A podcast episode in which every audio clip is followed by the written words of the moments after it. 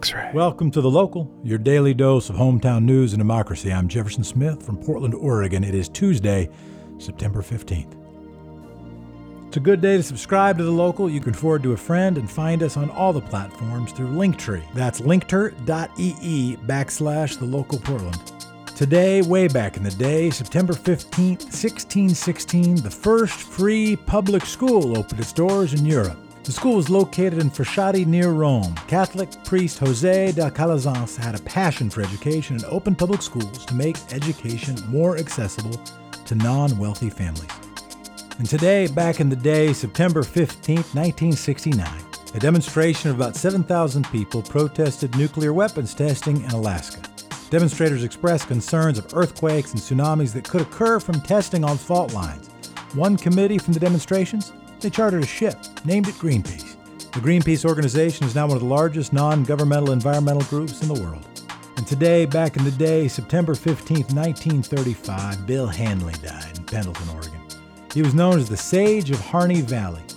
Bill Hanley was a cattle baron turned conservationist and progressive advocate. Born in Jacksonville, Oregon, he settled south of Burns, became one of the most influential people in the region. He counted among his personal friends William Howard Taft, William Jennings Bryan, his personal political views were aligned with his friend and fellow bull moose progressive Theodore Roosevelt. His close friends included literary figures like C.E.S. Wood, poet Edwin Markham, the sculptor Alex Proctor, and his family actually lived on the Hanley Ranch for over a year. And before heading to Alaska on the cross country flight that took his life, Will Rogers stopped in Burns to refuel his aircraft and to see his friend Bill Hanley. In 1914, he was the Progressive Bull Mooses Party candidate for the U.S. Senate seat from Oregon. He came in third in a five person race. He did pretty well in those progressive bastions of Harney and Malheur counties in rural eastern Oregon and in the state's urban center of Portland. He also ran unsuccessfully for governor of Oregon, also on a progressive platform. Bill Hanley died today back in the day, 15th of September 1935, while celebrating Bill Hanley Day at the Pendleton Roundup. The Roundup organizers had invited him to attend a day of events that were dedicated to the sage of Harney County. He got big cheers, big ovations at every stop, and shortly after the final event, he had a heart attack. He died the next morning at the home of a friend. If you have any more questions about this stuff, I suppose you can Google it, and you can do that because today, back in the day, September 15th, 1997, the Google.com domain name was registered. Today, we will have your quick six headlines. We'll also have Mike Selig from partner station KXRW and an interview with journalist Greg Palast. We'll also have an interview with writer Emma Marris. She's a national writer but lives in Klamath Falls, Oregon. She'll talk about the interaction between nature and humans. A poignant topic now for Oregon with wildfires impacting communities. X-ray. First up, it is today's Quick Six local rundown. The smoke continues without rain predicted yet. The rain that was forecast for today will mostly hit the coast. It's now apparent the smoke won't clear until Thursday or Friday. Smoky skies were expected to start clearing on Sunday, but that didn't happen, and Portland still has the number one worst air in the world.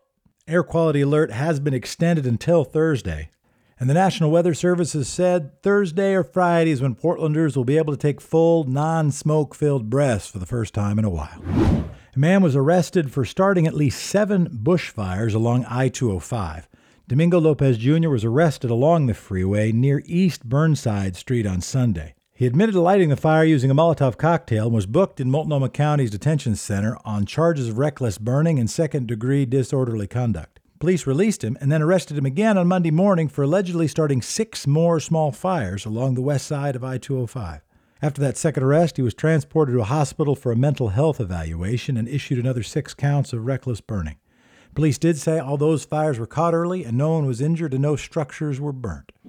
The Almeda fire has destroyed a southern Oregon winery. Approximately 20 to 30 barrels and 12,000 bottles of Simple Machine Winery were destroyed in those fires. The owner, Brian Denner, began making Simple Machine wines at another Rogue Valley wine facility back in 2010. Fortunately, the Southern Oregon wine community's generosity has moved as quick as the fire. Barrel 42, a custom crush winery in Medford, Oregon, has donated a ton of Pinot Noir grapes. Denner's also got offers of equipment, barrels, winery space from other Rogue Valley wineries. There are wonderful people doing beautiful things. Your daily dose of data. The health authorities confirmed 151 new cases. Note that's well below 200. Also, two new deaths, sadly. The state's running total is now at 29,484 confirmed cases and 511 confirmed COVID related deaths. Meanwhile, the health authority has said that wildfires and hazardous air quality have caused a dip in testing numbers statewide. Therefore, it's hard to know what conclusions to draw from fewer confirmed cases. The Oregon State Public Health Laboratory was closed all Monday due to poor air quality and will not be taking samples or completing tests until that air quality is safe. Trash collection was also delayed by hazardous air quality in Portland. Garbage services scheduled for Monday have been postponed due to the smoke. The Bureau hasn't indicated when trash pickup will resume.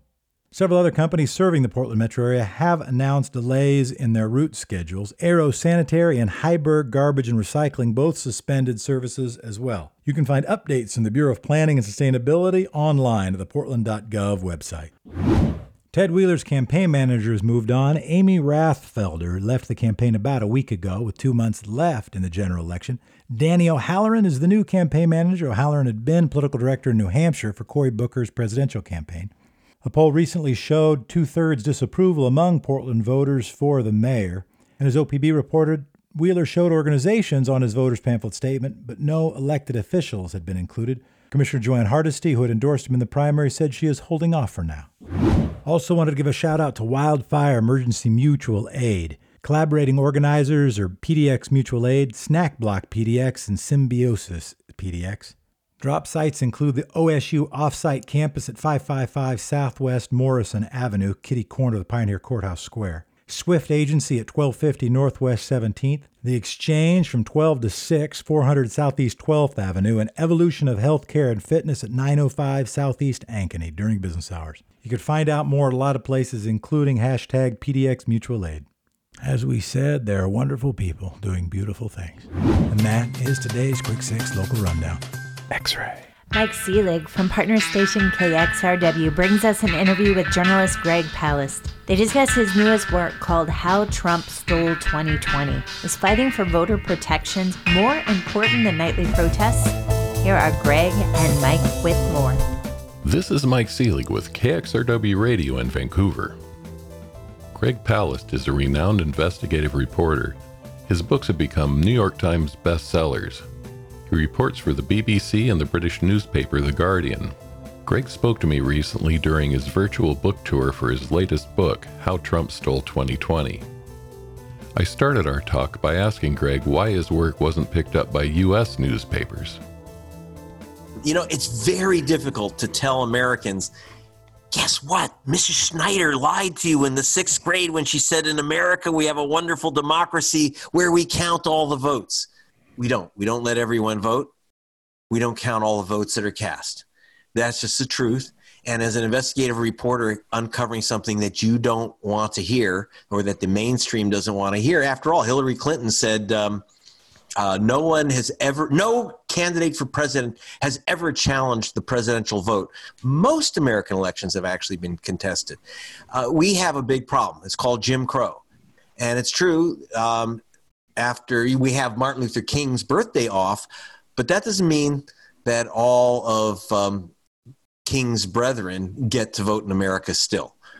And in fact, it's going backwards because Jim Crow has transformed from white sheets to spreadsheets. It's now a very sophisticated operation where uh, Jim Crow has become Dr. James Crow and now starts wiping people off by the hundreds of thousands. This is a dream what the what mostly GOP, and I won't say it's all the GOP, but mostly uh, Republican voting officials have been doing, have been accomplishing the dreams of grand dragons, which uh, the the Klansmen could never imagine would be possible, which is to wipe out black voters by the literally hundreds of thousands with the push of a button, expunging voter records from the voter rolls. Six, are you ready for this? 16.7 million American citizens have been removed from the voter rolls in the last two years of record keeping. That's not from Greg Palast under my hat. That's from the United States Elections Assistance Commission.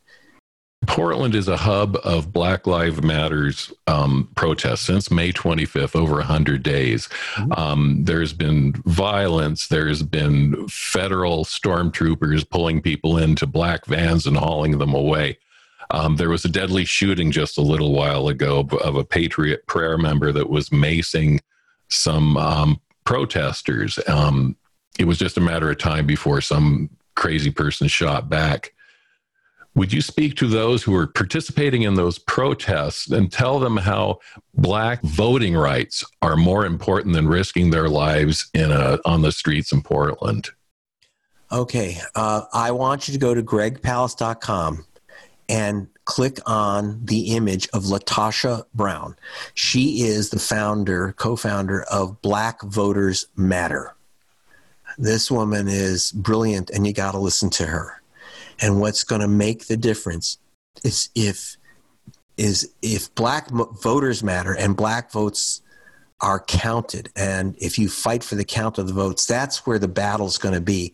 I mean you know look um, i was very proud of my uh, uh, of my um, uh, goddaughter who is out on the streets in los angeles um, who's from switzerland by the way and from uh, ghana. And um, very proud that she was out on the street. So it's important for people to protest when something is ugly. That's the that's your First Amendment right, and and there's a reason for it. We need it. But I'm going to tell you something. If you think that the protest is that the only thing that's going to matter is is the the the rumbles you have in the street. What's going to matter is the rumble at the ballot box in the end. And by the way, there could be real violence. I'm very very concerned, Mike, about violence uh, not only election day, but on the two weeks following when we open the ballots to count them. Let them, let them be violent. Let's us be steadfast in the face of violence. Thank you for that. Um, I've been worrying about the young people, and I've reported from down there in the protests and stuff, and they've told me. Um, volunteer medic told me that um, the violence doesn't start till the feds come out and they're cracking heads open and shooting tear gas. Greg Palast, you're a very hardworking, committed, conscientious investigative reporter. I want to thank you for your work and I want to thank you for your time today. And I want to thank you, Mike, for your work and your time. We really need you. Stay safe.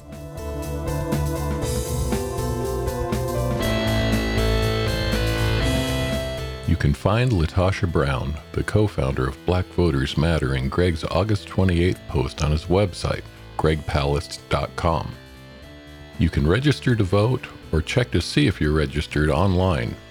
In Oregon, go to sos.oregon.gov. In Washington, go to voter.votewa.gov. Vote like your country, and your freedom depends on it, because this time around, it does. This is Mike Selig for X Ray FM in Portland and KXRW Radio in Vancouver. X Ray. Joining us today is environmental reporter Emma Marris, speaking to us about her recent article in The Atlantic titled The West Has Never Felt So Small, as well as her new book, Rambunctious Garden Saving Nature in a Post Wild World. Both the article and her book focus on the intersection between human and non human worlds and tackle ethical questions about what is good for the treatment of animals, what is good for the environment. Emma Marris grew up in Seattle, Washington, is currently based in Klamath Falls, Oregon. Here she is speaking with X Ray's Jefferson Smith. We all, the Oregon wildfires have affected everybody in Oregon in some way, at the very least by breathing it in and being almost like a cigarette smoker without the nicotine smoke and flames spreading across the state have forced us into even deeper hiding. There's never been a time that's been more felt more dangerous to go outside. Uh, joining us is Emma Marris. She's a nonfiction writer based in Cave Falls, Klamath Falls, here to discuss a recent article in the Atlantic, "The West Has Never Felt So Small," as well as her upcoming book. Emma, thank you so much for joining us. Great to be here we normally try to start our interviews with something a bit lighthearted. How are you holding up? Are you finding any silver lining in the craziness of 2020? Has there been any any good news in your world? Yeah, I think so because I think that you know there's a real possibility that the intensity of this moment will actually bring more people into the fold of organizing and campaigning for action on climate change. Um, it's a real pity that this, you know, that that things got so bad, but maybe that now that things are so bad, there'll be, you know, even more um, calls for action. So that's where I'm putting my hopes for a silver lining. You focus your work on the relationship between people and nature. Say more about climate change and the role that that. Is that now the dominant theme of your how you see the relationship between people and nature? Well, I think climate change, um, because climate change is everywhere across the entire planet at the same time, even places that humans don't spend a lot of time, it does change the sort of philosophical relationship between humans and non humans. You know, the idea that there are places out there that are sort of untouched by humanity is, is something that we can't really hold on to anymore. And that was something that really sparked my earlier work, uh, Rambunctious Garden. Um, and, and it's something that still continues to be a big theme because we have to ask ourselves what does it mean to have a good relationship with the rest of the world in a world that we have shaped so thoroughly? Recent article The West has never felt so small.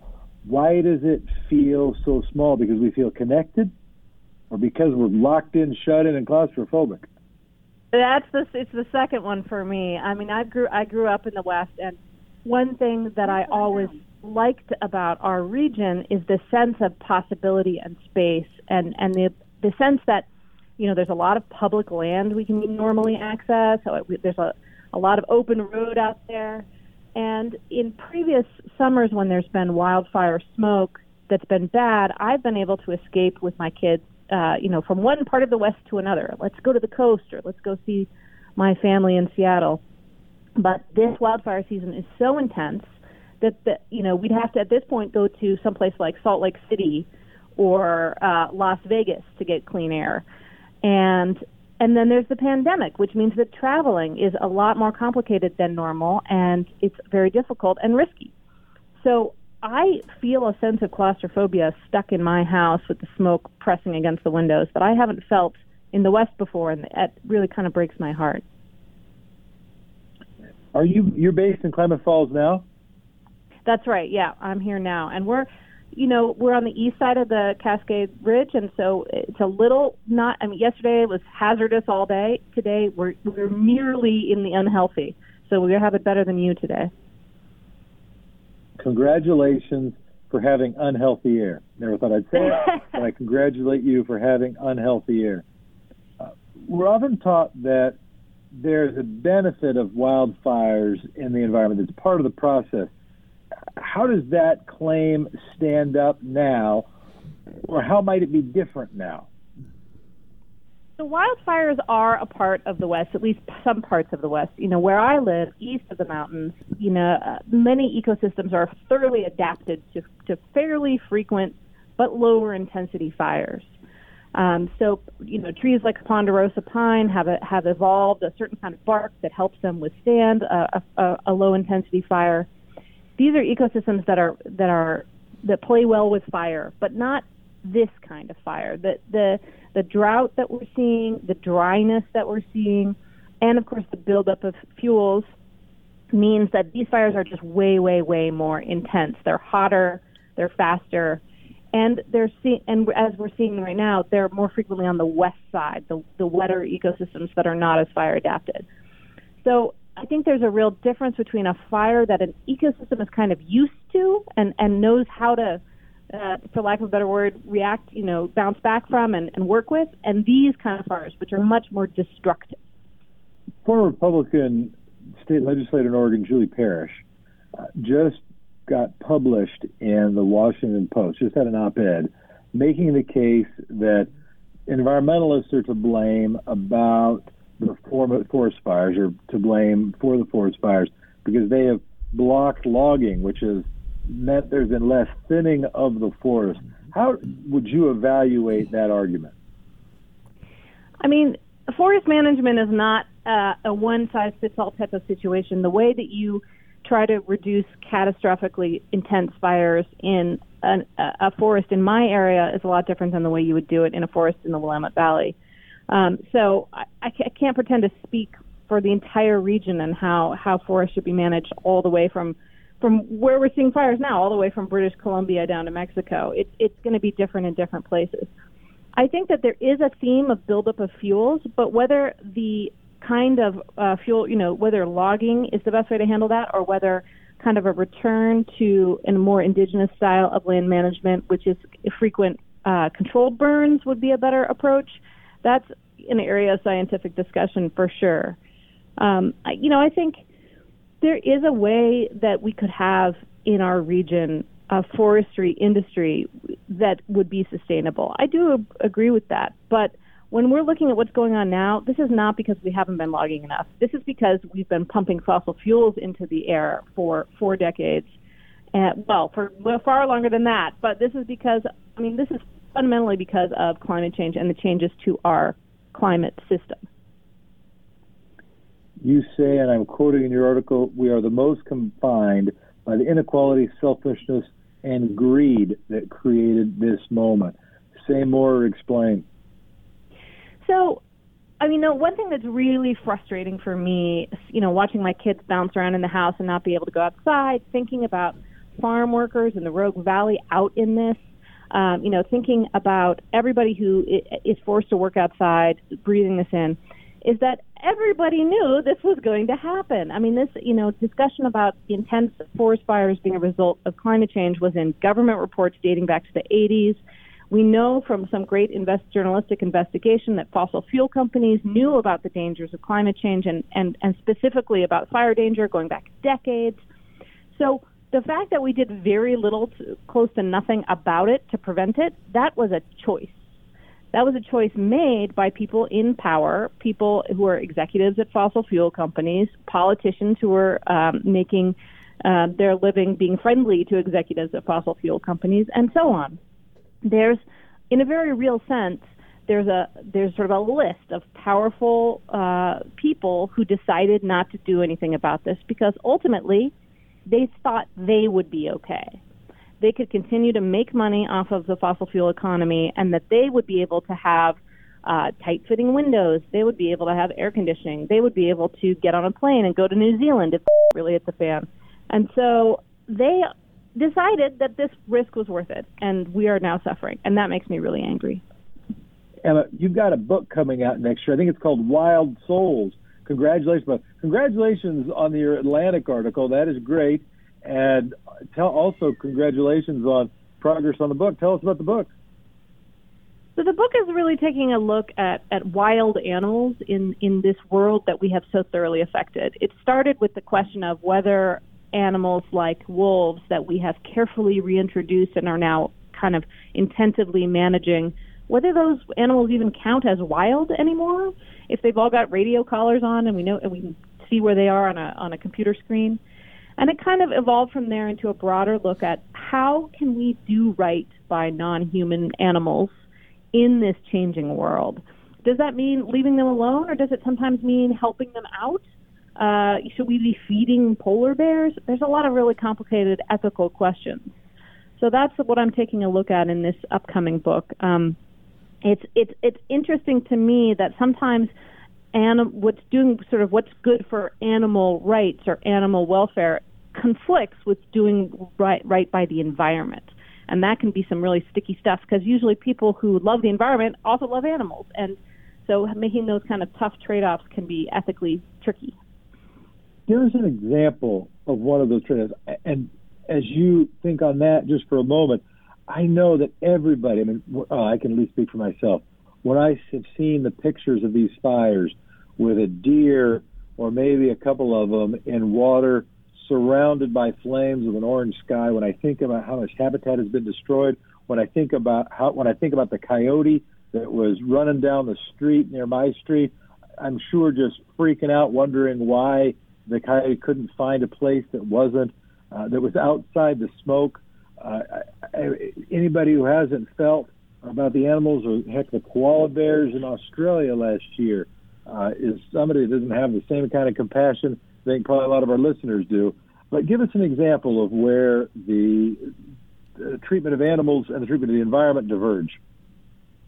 Yeah, so I mean that the fires are a great example because obviously it's a, it's really heartbreaking to think about the amount of suffering going on in, in in the animal world when there are fires like this. When there are fires so and the smoke is so inescapable, um, you know, a deer or a coyote cannot get in their car and drive to Salt Lake City, so they are stuck. Um, and and and and there's a real sense in which we have created that suffering, we collectively as sort of humankind. And so the old way of thinking was always if they're wild animals, the best thing you can do, the most ethical thing you can do is leave them alone. But what about in the case of, of a catastrophic wildfire? Should we be leaving them alone or should we be trying to en masse kind of rescue them, help them? Uh, I don't know, give them shelter? Is that even a possibility? I mean, uh, it, it, opens up all these big questions. Um, another thing I talk about a lot in the book is situations where you have a non native animal that's come to a place and is causing ecological problems, like uh, a cat or a fox in Australia that's eating up a lot of native animals, or uh, rats on, on Pacific islands that are causing problems with local biodiversity. Typically, the way that conservation deals with that is they, they kill the non native animals. They try to completely eradicate them, often with poisons that are really quite unpleasant so that's a real tough case for me. If something is going to go extinct and the only way to save it is to poison millions of cats or foxes or rats, is that okay to do? How do you balance those two things? How about pythons in Florida? Yeah, that's another tricky one. I mean, you know, anytime you have a non-native predator that's that's that's causing ecological changes, uh, you know, I tend to think that we shouldn't reach for the gun first. That we should sit down and sort of say, okay, what are the ecological changes that this this new addition is causing, and can we live with them, or are they so horrible that we're going to have to become executioners here? And you know, it's it's an o- open question for me whether the python has uh, so far driven any native animals extinct, or whether it's just decreasing their numbers. And ultimately, it's important to realize that we, we heap a lot of blame on animals like the python, a, they don't know they're in the wrong place. They're not bad guys. And B, uh, it was massive development in the area in and around the Everglades that ultimately pushed that ecosystem to the breaking point. It's humans who pave the way for these uh, non native animals to have such big consequences. And that's, of course, the essence of your story that if we break it, how do we buy it? If we mess with nature, what is the way that we try to do we just put all the animals in shelters or in zoos and say, well, at least there's some still animals. Uh, ultimately, what do we do with nature if we've already messed with nature? I want to say thank you so much for joining us. Emma, any closing word from you? Where will we be able to check out your book, Tell anywhere you buy books? I know you can check out your article. The Atlantic, in the Atlantic, the article is The West Has Never Felt So Small. Any closing word or anything you want to plug? Yeah, I would just say that everybody out there who's stuck inside today or who's outside breathing this, um, you know, we're all sort of in this together, even though a lot of us are apart because of the pandemic and the smoke. And if you feel angry and, and a certain amount of despair right now, that is totally normal. And we're in this together, and you should take that anger and that despair and you should use that as fuel for action. Thank you so much for being with us. Thank you so much. All right. Speak with you later. Thanks to Mike, Greg, and Emma for joining the local, and thank you for listening to the local, your hometown, in about 30 minutes. Thanks for subscribing and giving a five star review, and thank you, Democracy. Talk to you tomorrow. X ray.